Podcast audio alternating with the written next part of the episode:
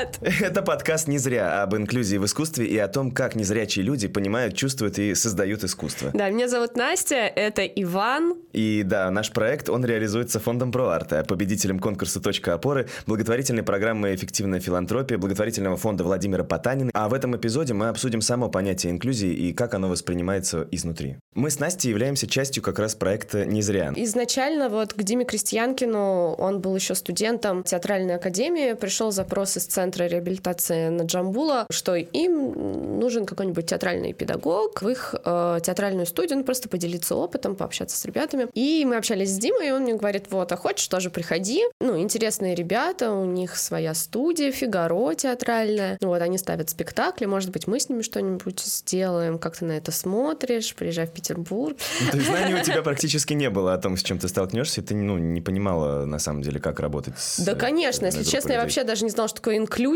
и вообще с чем ее едят, и, ну, что это такое. А потом оно затянуло, потому что к нам э, на один из показов пришел э, Борис Павлович, Настя Толстая, они с нами познакомились, им понравилось то, что мы делаем. У нас появились такие наметки на документальный театр, наверное, это можно так сказать, mm-hmm. ну, потому что мы общались с ребятами, делились своими мыслями, и открылись просто mm-hmm. миры, потому что люди, которые, особенно люди, которые не видят э, с рождения, они живут в каком-то другом измерении просто. Потому что они не могут себе визуализировать какие-то вещи или наоборот, потому да, что конечно, они... они даже, они даже ну, не знают, как. Mm-hmm. Ну, то есть они знают, что трава зеленая, потому что им сказали, что трава зеленая. Это как Пушкин написал Евгения Онегина. Ну, то есть mm-hmm. это просто данность. Mm-hmm. А они не знают, что есть оттенки. Ну, как они знают, что они есть. Они, знают об их существовании, но они не могут их э, идентифицировать и да, различить. Да. А, а каких-то мифических, например, персонажей они просто представляют себе, получается, совсем из головы. Ну, даем какие-то определения. И вот mm-hmm. мы как раз с ребятами пытались э, некоторые вопросы как-то разъяснить и попробовать, ну, на каких-то примерах объяснить. Например, был запрос, что такое горизонт. Вот как незрячему человеку, который никогда не видел, объяснить, что такое горизонт. Ну, соединение небосвода и моря. Хотя, если ты не видел ни что, ни другое, что, то, наверное... Что это, как да, это, да? Ну, большое Море количество воды. Да. Какие у нас были примеры, по-моему, что это как два лоскутка сшитые вместе. То есть изначально в проекте была задача в том числе как бы понять э, друг друга, узнать какие-то вещи, ну, кто как воспринимает мир, кто что хочет о нем рассказать, кто что не знает, кто чего боится. Мы просто делимся опытом, вот, но а сейчас у нас есть там цель, да, поставить спектакль. Мы еще, ну, как бы раб- Мы работаем параллельно, да, над этим. Mm. Я-то вообще пришел абсолютно, можно сказать, случайно. Опять же, спасибо Диме Крестьянкину, твоему Насте мужу, потому что он просто вызвонил меня. Я спалил какие-то секреты, прости. А, потому что он просто вызвонил меня э, на фонтанке буквально за полчаса до начала, э, собственно говоря, встречи, чтобы я провел какой-то актерский тренинг, э, встречу с ребятами. Но как раз благодаря Яне Савицкой и Лене Белкиной мы сделали какой-то такой музыкальный шаманизм, через который, собственно говоря, познакомились с ребятами. Так я и остался в проекте, и мне очень нравится наблюдать и раскрывать для себя каждого человека там. Я понимаю прекрасно, о чем ты говоришь, когда ты говоришь, что это прежде всего времяпрепровождение с приятными тебе людьми. Не могу сказать, что до сих пор понимаю до конца и могу как-то сформулировать четко. Вот инклюзия — это и дальше определение. Потому что, ну, правда, я вот пришел в проект, и я понимал примерно, ну, изначально какие-то были понятия, ну, из Википедии, условно говоря, что такое инклюзия, можно просто это перевести с какого-то другого языка, но вот именно как оно работает, у тебя есть такой вот момент? Вообще нет, я не знала, что такое инклюзия. Когда я начала этим заниматься, я не понимала, что я занимаюсь инклюзией. Тут еще, мне кажется, важно в этом определении даже то, что инклюзия как бы от слова включение, включение в работу с человеком или в творческое какое-то сотрудничество, не пытаясь каким-то образом подмяться под него, да, не пытаясь подстелиться, не пытаясь каким-то образом особое отношение выразить к человеку просто потому, что вот он какой-то не такой, необычный, э, или там у него какие-то есть определенные особенности или инвалидность. Вот, наверное, про это все-таки прежде всего инклюзия получается, да? Мы специально для этого выпуска поговорили с э, несколькими ребятами, которые так или иначе связаны с нашей лабораторией, и поговорили с ними как раз про тему инклюзии, чтобы просто тоже узнать, а какое они имеют вообще мнение касательно этого вопроса, что для них инклюзия, как они к этому относятся, как они относятся к этому слову, потому что, как оказалось, очень у многих людей оно само по себе вызывает какой-то такой диссонанс. Потому что, как сказала участница нашего проекта Юлия Лашманова, у каждого должен быть шанс. Мне бы хотелось, чтобы людям давали шанс. Ну, опять же, да, я, наверное, повторюсь, да, незрячий человек или не, не незрячий, это не имеет значения. Ну, то есть, условно, если человек приходит э, там, в театральный институт поступать, я бы очень хотела, чтобы ему давали шанс, если, допустим, он там незрячий или еще с какими-то ограничениями или без ограничений. То есть, чтобы его, например, не отворачивали, да, не разворачивали именно по причине его зрения. Если он не талантлив, это одна история. А если он талантлив, то почему бы не дать ему шанс? Мне кажется, основная проблема все-таки именно в этом. Ну, то есть в том, что очень часто стопорят и по некому первому впечатлению, по стереотипу, что ли. Ну, наверное, было бы хорошо, чтобы в массовой культуре были представлены разные люди, ну, талантливые. Кстати, вот Юлина история показывает две важные вещи. Первое, это ну, что инклюзия с годами действительно стала лучше. Судя по всему, так вот. и есть. Ну и второе, то, что Юлю как человека остановить, по-моему, невозможно. И на самом деле, вот Боря Павлович, с которым мы с тобой оба знакомы, но ты знакомы чуть больше, он же как раз э, давал очень интересное определение про то, что как раз э, для него является инклюзией и в чем там состоит как раз эта иерархия, точнее ее отсутствие. То есть, что конкретно происходит в э, этой инклюзивной лаборатории. И он как раз настаивает на том, что это сама по себе инклюзия, это философия человеческих отношений и связей. Мне кажется, что это в первую очередь такая философия. То есть инклюзия для меня это э, философия человеческих связей, потому что помимо вот этого чисто технологического аспекта, связанного с обеспечением доступности, ну, и он, этот аспект, он есть, и, и я очень рад, что какие-то в этом направлении подвижки происходят, что какая-то доступная среда происходит, что тифлокомментарий пишется, что происходят э, какие-то там, не знаю, тактильные модели Эрмитаж делает. Ну, то есть происходит какое-то движение вот это именно технологическое в обеспечении маршрутов для людей с особыми потребностями.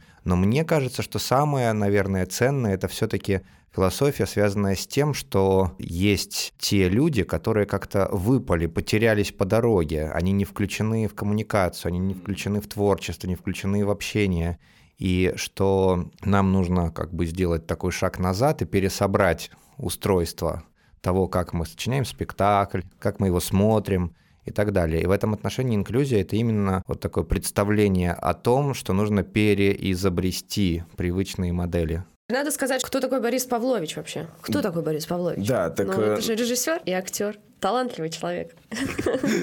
Вообще Боря ну, стоял у самых истоков всех проектов серии не зря, и он-то, собственно, дал имя, а также стал режиссером и художественным руководителем первых работ с участием незрячих актеров. Да, и не зря это такое название первого спектакля, которое инклюзивная команда выпустила на новой сцене Александринского театра в 2018 году. Да, и потом вот это не зря привязалось к нам, и теперь у нас все не зря. Все с приставкой не зря, это хорошо. Ну вот Оля Ванина, участница нашего проекта, проекта, у нее есть э, опыт э, в работе в нескольких проектах, mm-hmm. и она вот отмечает, что не зря это уникальный проект э, тем, что все как-то идет само собой, нет никакой оценки, mm-hmm. такое безоценочное искусство. Искусство то, что нам... от, от всех для да. всех, где все друг друга принимают. Да, то, что нам нужно. Ну вот очень хорошо, мне кажется, взаимодействие между людьми у нас налажено, между всеми, и организаторами, и участниками всеми вне зависимости там слышат, не слышат, видят, не видят, видят. И что здорово, что люди, которые к нам приходят э, с какими-то рассказами, лекциями, они тоже стараются как-то входить в эту историю. А и вот когда мы общались с Борей Павловичем, он э, сказал тоже интересную вещь, о которой я раньше так не задумывался даже, что искусство само по себе теряет многое, когда не включает в себя самых разных людей. Просто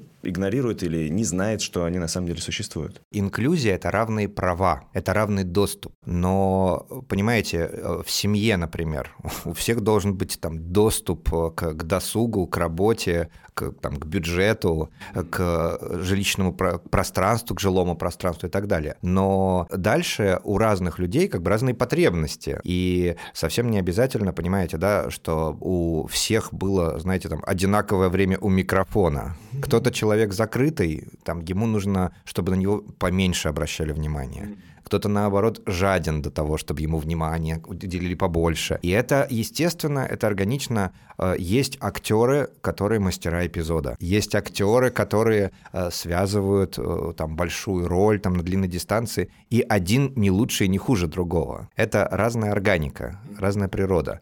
Поэтому, когда вы говорите, что есть там кто-то, кто лидирует, есть тот, кто ведомый, это нормальная психологическая ситуация, если эти роли для людей органичны. Ну, то есть, если мы говорим о том, что все как-то естественно распределяется, то вопрос ведущих, ведомых, вопрос тех, кто помогает и тех, кому помогает, это, ну, естественное э, течение жизни, если все понимают, что происходит, все это оговорили, все с этим согласились, для всех это естественно, и всех это раскрывает как личность. Потому что вот такая вот, ну, как бы открытость и доступность, это, а, это не про взять и поделить как говорил один персонаж. Да, то есть дело не в том, что было всего поровну. Это такая ситуативная вещь. И в оркестре вот это звучание инструментов, полифоническое, да, оно связано именно с тем, что у каждого есть свое очень важное место, каждый вовремя, каждый для чего-то нужен. Поэтому мне кажется, что образ вот такого как бы инклюзивного звучания, он заключается именно в полифонии. И кому-то нужно, ну, есть же, знаете, громкие инструменты, их не должно быть очень много. А есть, наоборот, там, э, там бас-гитара. Она есть всегда. Ну, потому что она держит ритм. Там соло-гитара может умолкать, там или вокал, ну, а бас-гитара э, держит ритм. Почему возникает вообще проблема? Почему вообще термин инклюзия потребовался? Потому что у нас многие инструменты лежат э, без движения, они лежат без дела. Многие инструменты сидят дома. И проблема-то именно в этом, что музыка написана таким вот очень определенно выделенным набором инструментов. То есть у нас есть такой вот портрет правильного, успешного человека. И человек с ограничением в мобильности, с ограничением в зрении, с ограничением в слухе, с ограничением в ментальных, коммуникативных особенностях, этот человек, он как бы не из нашего оркестра, там, да, там, вот, а просто его нет. Дело даже не в экзотике, просто нет, просто исключен. Оля Ванина, например, тоже не считает, что то, что мы делаем, это не искусство. Это настоящее интересное искусство, это про творчество, это про поиск. Может быть, для кого-то про поиск себя, наверное, но я вот комфортно сейчас. А Лёша Воронов хорошо заметил, что в спектакле «Не зря» есть искренность.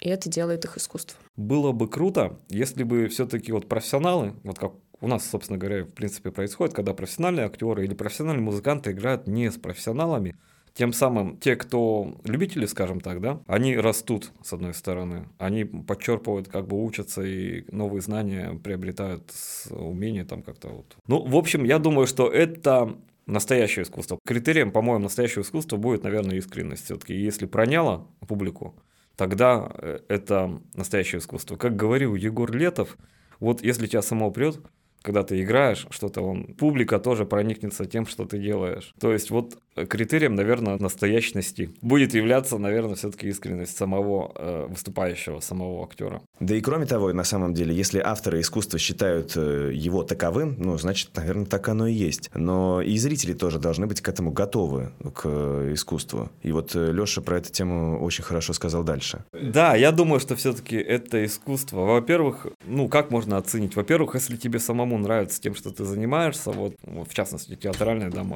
э, делами занимаемся театральными.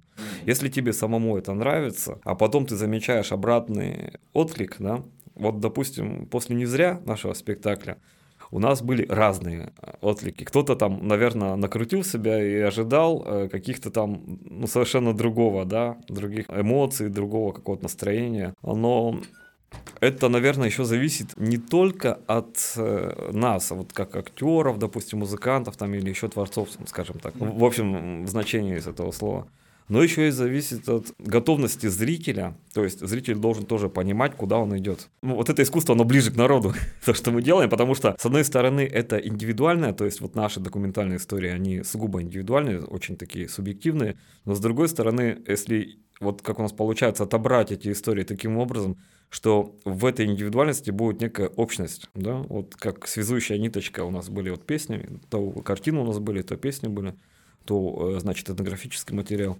То есть есть какая-то связующая ниточка, которая через эту индивидуальность, она проявляется, общность проявляется вот таким образом. Вообще, э, наши актеры, наши друзья, наши ребята, я не знаю, как еще их назвать по-другому, потому что они за это время стали мне практически как родными. Они очень часто говорят о том, что могли бы и хотели бы стать частью театра, который традиционный, но не только как зрители, в смысле, а как участники. И вот э, Леша как раз говорил в разговоре, что профессиональная карьера ему тоже кажется привлекательной. Вот он бы хотел этим заниматься именно профессионально. Ну, вот э, до какого-то момента я думал, что инклюзия — это включение вот именно инвалидов, ну, людей с ограниченными возможностями и так далее, там прочие эфемизмы. То есть вот это. А на самом деле инклюзия может быть вообще-то не только как бы связана с тем, чтобы э, включать именно людей с особенностью. То есть здесь могут быть другие категории. То есть профессиональные актеры, то есть те, кто закончил какие-то там а, специальные курсы, да, и непрофессиональные актеры, те, которые просто интересуются тем, кому это интересно, то те, кто хотел бы себя реализовать как-то по-другому. Может быть, в качестве хобби, может быть, в качестве досуга, а может быть, и в конце концов перерастет человек и станет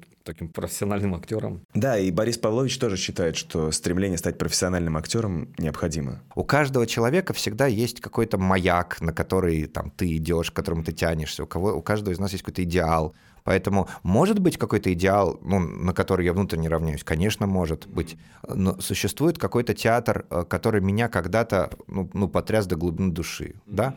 И в этом смысле я равняюсь не на то, как играет артист. То есть я посмотрел какой-то спектакль. Увидел я спектакль, не знаю, там, Фоменко там когда-то, или там Анатолия Васильева. И что-то со мной произошло, что-то мне привернулось. И я всю жизнь пытаюсь достичь вот этого переживания, что я тогда испытал. Все, что я делаю, это я пытаюсь как бы достичь вот той какой-то секунды остроты переживаний, которые у меня были когда-то, там, когда мне было, там, не знаю, 16-17 лет, и я увидел какой-то такой тот спектакль. Поэтому равняться можно и нужно, но не на форму, а на остроту переживания. Потому что когда-то тебя кто-то вот уязвил в сердце, значит, как бы и ты можешь кого-то тоже уязвить. Я совершенно согласна с Борисом, то, что нужно знать и традиционные какие-то системы, Конечно, и устои, и людей, и их способы. Это все как бы тебе только в плюс. Угу. Но и не забывать э, смотреть по сторонам, что вообще происходит, и в каком веке мы живем, что нас окружает, и какие есть э, возможности и способы способы. Ну, и то вот... есть, да, про то, что, в принципе, понимать, что есть разные способы выражения искусства, и театр тоже бывает разный. И вот Леша Воронов, как раз участник нашего проекта, mm тоже, он сказал, что с приходом нас в, в его жизнь, жизнь у него, да, поменялось мнение вообще. И отношение к театру. К театру, да. В чем инклюзия? Вот вовлеченности во что? Какие процессы именно? Он, допустим, театральный, да? Театральный момент, то здесь у нас, мне кажется, достаточно удачно получается, потому что мы не беремся за постановку каких-то академических спектаклей. Мы э, создаем ну, вот, документальный театр, да, по, по сути это дело. И когда вот Дима пришел, Дима Крестьянка пришел к нам и давай рассказывать про документальный театр, я думаю, что за фигня, кому это вообще интересно будет? Ну, там свои личные какие-то истории рассказывать и какие-то там, кому это вообще надо? Надо вот там Гамлет, там, я не знаю, Чайка, там еще что-нибудь. Как бы это типа, ну, оно в тренде, оно как бы пользуется. А сейчас, когда сам уже стал этим заниматься, я понял, что на самом-то деле это очень интересная такая история. И слушать и рассказывать свои истории другому человеку, это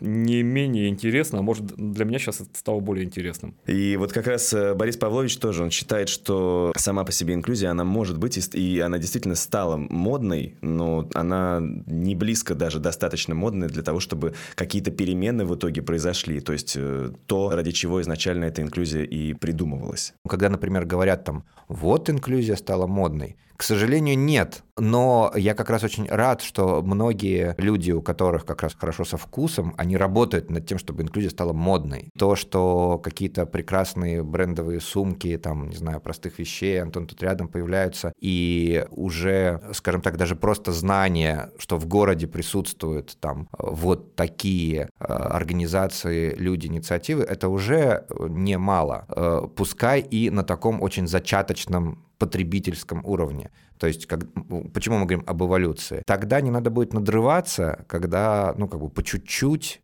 вот именно в радиусе доступности вокруг меня, а, там, мы будем вот, учитывать, мы будем следить да, за тем, что есть а, возможность, когда есть там, мы идем в поход, да, ну, ну, мы там думаем, конечно, мы бы кайфово провели время там без детей. Ну, давайте возьмем с собой. Ну, как бы будет чуть-чуть, может быть, поприменительнее. Надо будет чуть более лайтовый проложить маршрут. Ну, давай возьмем с собой ребенка. Ну, как бы, хорошо, и мы берем там с собой. Э, это, знаете, классическая ситуация, когда там старшему брату надо брать с собой младшего. Понимаете, конечно, старшему было бы легче, проще, удобнее пойти одному, но родители сказали, давай, бери с собой младшего. Вот это как бы про инклюзию. Если старший всю дорогу, значит, он взял, но ему это навязали, и он такой все время говорит, ну я тебя припомню, ну ты мне, значит, будешь потом две недели посуду мыть за то, что я там тебя с собой взял. Это немножко похоже на то, как там делают сейчас инклюзию в школах там и так далее, когда навязывают, и как бы и все не рады. И, и этот младший все время чувствует себя вот такой вот обузой.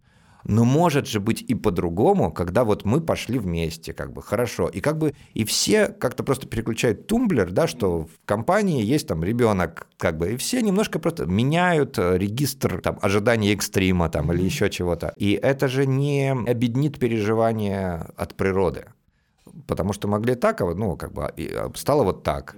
Вот. И, и так же, как э, если действительно там вот вопрос там ухода за ребенком в семье распределен между всеми, ну то тогда это ну, не такая большая как бы и абуза. Понимаете, да, если это один человек всю дорогу делает, то это тяжело. Поэтому действительно вопрос э, как бы инклюзии, действительно есть люди, которым нужно дополнительное внимание, которым нужно дополнительное участие, нужно ну, действительно ну, потратить силы, время на то, чтобы организовать вот эту самую э, доступность и включенность. И если это является, как я уже сказал, вот такой, ну, чем-то естественным, так же, как то, что там мы, там, не знаю, ну вот все сейчас как-то, опять говорю, все, хотя уж далеко не все. Там, мы, например, следим за тем, что там, мы там, не должны пластиком чем-то еще засорять планету. И вот ты как-то... И, и та же самая ситуация. Либо все это делают, либо какой смысл, что это делает там 3% но эти 3% должны не бросать свои усилия, потому что, может быть, это в какой-то момент станет делать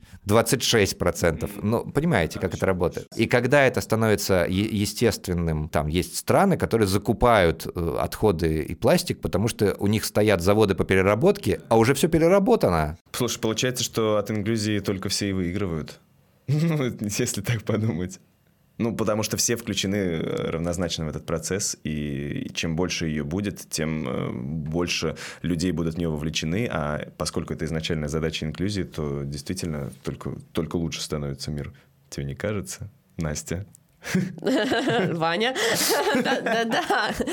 Конечно, все так, и ну, если помогает, то почему нет? Хорошо. Твой взгляд на мир и на искусство как-то поменялся за время вот этих инклюзивных проектов, которых у тебя было больше, чем у меня? Просто интересно. Ну, давай не будем мериться. Ну, ладно, ладно. Я просто, просто хочу узнать у человека, у которого опыта побольше, потому что интересно, ты же действительно с этим Ну, слушай, я для себя ни в коем случае не, раздел... не разделяю это на инклюзивные и на какие-то, ну, я не знаю, как театральные проекты проекты. Угу. Это все театр, все искусство, там, все то, чем хочется мне заниматься, и я этим занимаюсь. Вот, если мне надоест, я просто уйду. Круто. Мне кажется, это на самом деле самый правильный, как единственный верный ответ на этот вопрос мог бы быть. Потому что если бы ты разделяла, наверное, это было бы уже нечестно и само по себе было бы каким-то ханжеством по отношению к слову инклюзия. Поэтому Круто. Будем стремиться к такому самосознанию дальше. Друзья, спасибо большое, что послушали нас. Подписывайтесь на наш подкаст, если вам понравилось. Ставьте ему оценки там, где вы нас слушаете. И рассказывайте всем друзьям и знакомым или тем, кто интересуется темой инклюзии или темой театра, потому что это правда нам очень поможет. Иначе что, мы тут зря собрались?